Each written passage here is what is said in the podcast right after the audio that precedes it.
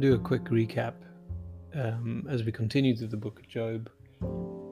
Just to review where, where we stand. So, in Job chapter 1 and 2, we're told how the suffering of Job comes about. There's a council before God. God allows Satan to put Job to the test.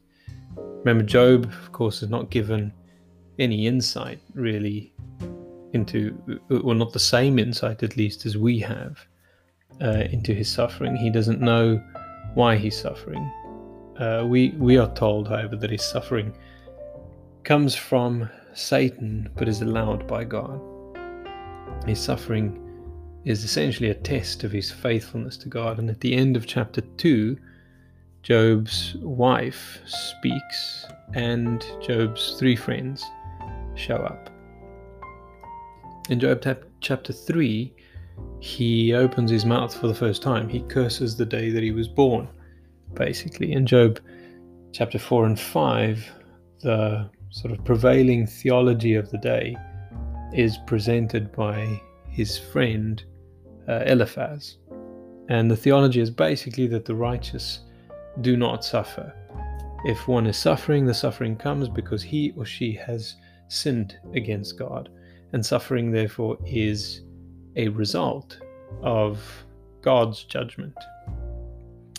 In Job chapter 6 and 7, Job claims and professes his innocence.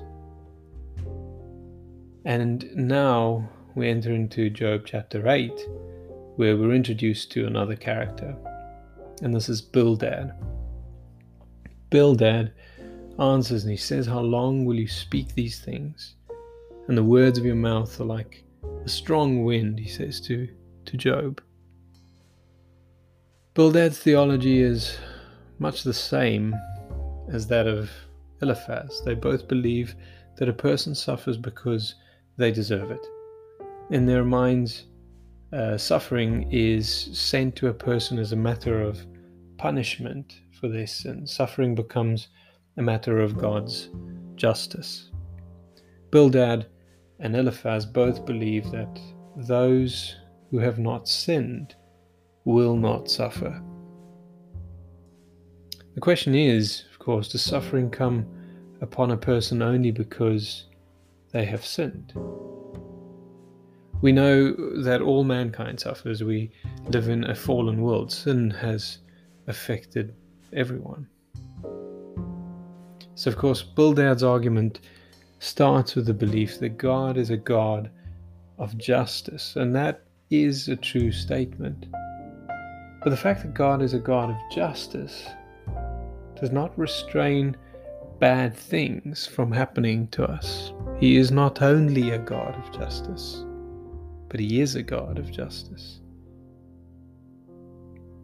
Job's suffering, um, well, well, well I mean, in Job's case, his suffering is not a matter of punishment or justice. We know that.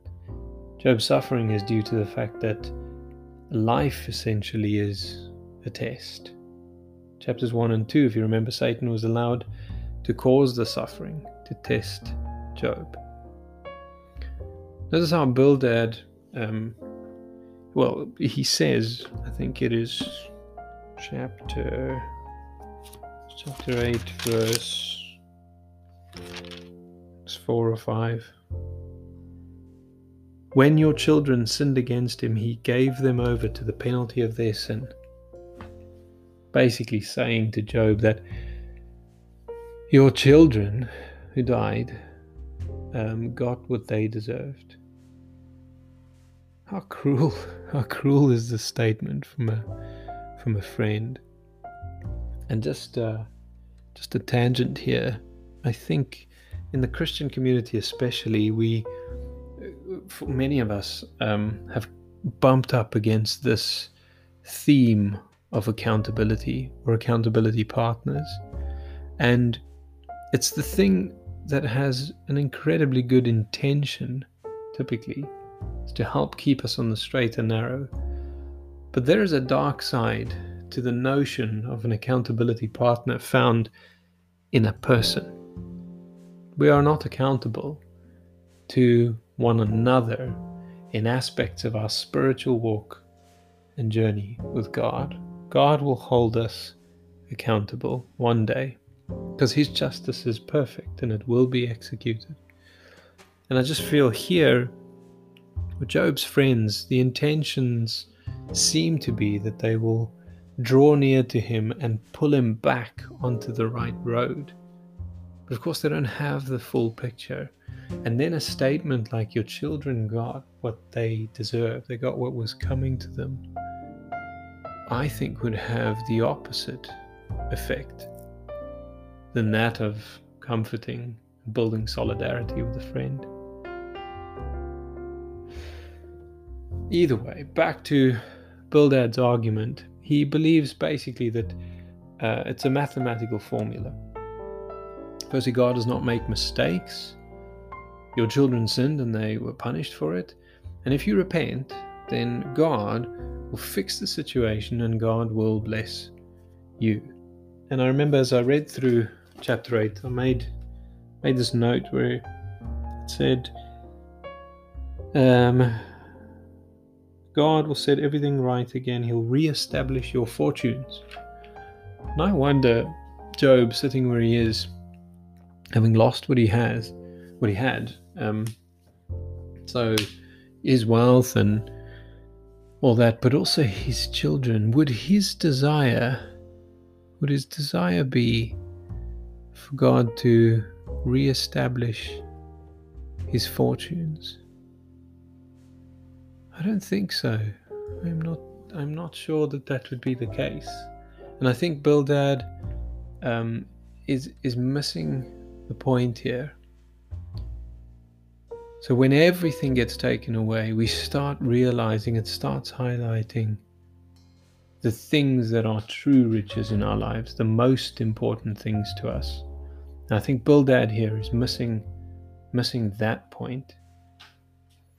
So um, Bildad then says that God will not cast away the blameless, nor will he uphold evildoers, which is the same philosophy as Eliphaz, where he says that you kind of get what's coming to you. If you're good, God's good to you. If you're bad, God's bad to you. Of course, we know that that in real life, none of that is true. That's not exactly how it works. So, although God is a God of justice, his justice is not always immediate. So, the, the, the heart of Bildad's argument is basically that look, God does not reject a person of integrity and he will not support evildoers. And I think that everything he's said uh, up until this point, comes to that climax that God would God will treat you. Um, if you're good, He's good to you. If you're naughty, He's bad to you. But the scripture not also then say to us, I think this is in Matthew, that God sends the rain on the just and on the unjust.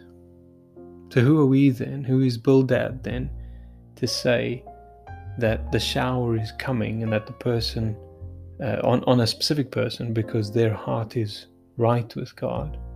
Or who are we that we can see really into the heart of man? So it is only by the grace of God that we receive anything good. Uh, personally, I'm I'm pretty glad that God doesn't give me immediately what it is I deserve. I'm glad that there that there is grace and there is mercy. There are times when we pray for justice. Um, when someone does evil or there's evil in the world, kind of get into this, well, God, get them uh, philosophy. But sometimes it feels like, as Christians, we're a bit hypocritical about that. Don't want justice for us. We want we want grace and mercy. So with a comforter like Bildad, uh, you don't you don't really need any any enemies. Bildad failed to feel Job's pain, and as a result, he assumed that Job needed correction rather than comfort. And this is the, the thematic mistake that's made and that we learn out of these chapters about friendship is to not make too many assumptions, but rather uh, to stand and sit with somebody as they go through some of the hardship in life, which follows us not just because of sin. So, not just because we're bad do we go through bad things, not just because we're good do we receive good things. So, the two assumptions then is the truth is that God, firstly, truth is that God doesn't carry out his judgment promptly in all instances because God is love, but God is also patient. So he doesn't, of necessity, as we think sometimes he does, balance his books at the end of every day. But that doesn't mean that God doesn't balance his books eventually. Jesus tells us in John 16 that in this world you will have trouble, but take heart, I have overcome the world. In other words, God allows us to have trouble in this life so that we can learn to trust Him. And this goes a little bit against what Bildad had assumed was going on in, in Job's life.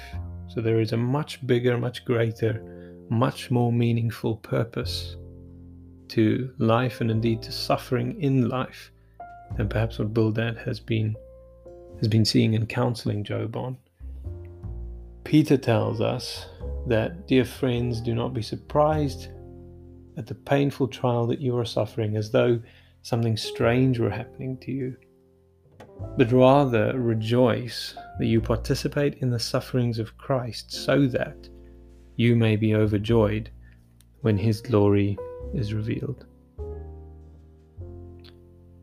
The danger, of course, is that false assumptions about what's going on can lead to the wrong conclusions, and the wrong conclusions, in turn, can lead to wrong actions.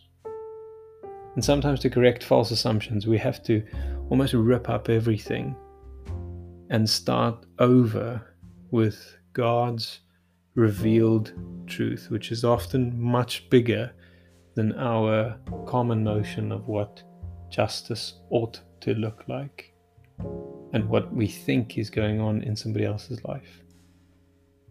And so, the encouragement through Job 8 and what we learn here is to not make too many assumptions about why somebody is where they are, to not speak harsh words in the middle of um, standing in solidarity with somebody who's going through a hard time. And perhaps the lesson in wisdom here is that God's justice doesn't work on the same principles as we would always apply to them. He is a God of justice, not only of justice, God of justice, of love, and of patience. And sometimes bad things happen to good people, sometimes good things happen to bad people, in simplistic terms. And all of it is a journey of God's grace and patience. And He will not let justice uh, fall by the wayside. I hope that this message is encouraging to you as we've learned so far on what it looks like to be a friend to somebody who's in a difficult time and perhaps this starts revealing something of the character of God the nature of suffering and the trials we go through.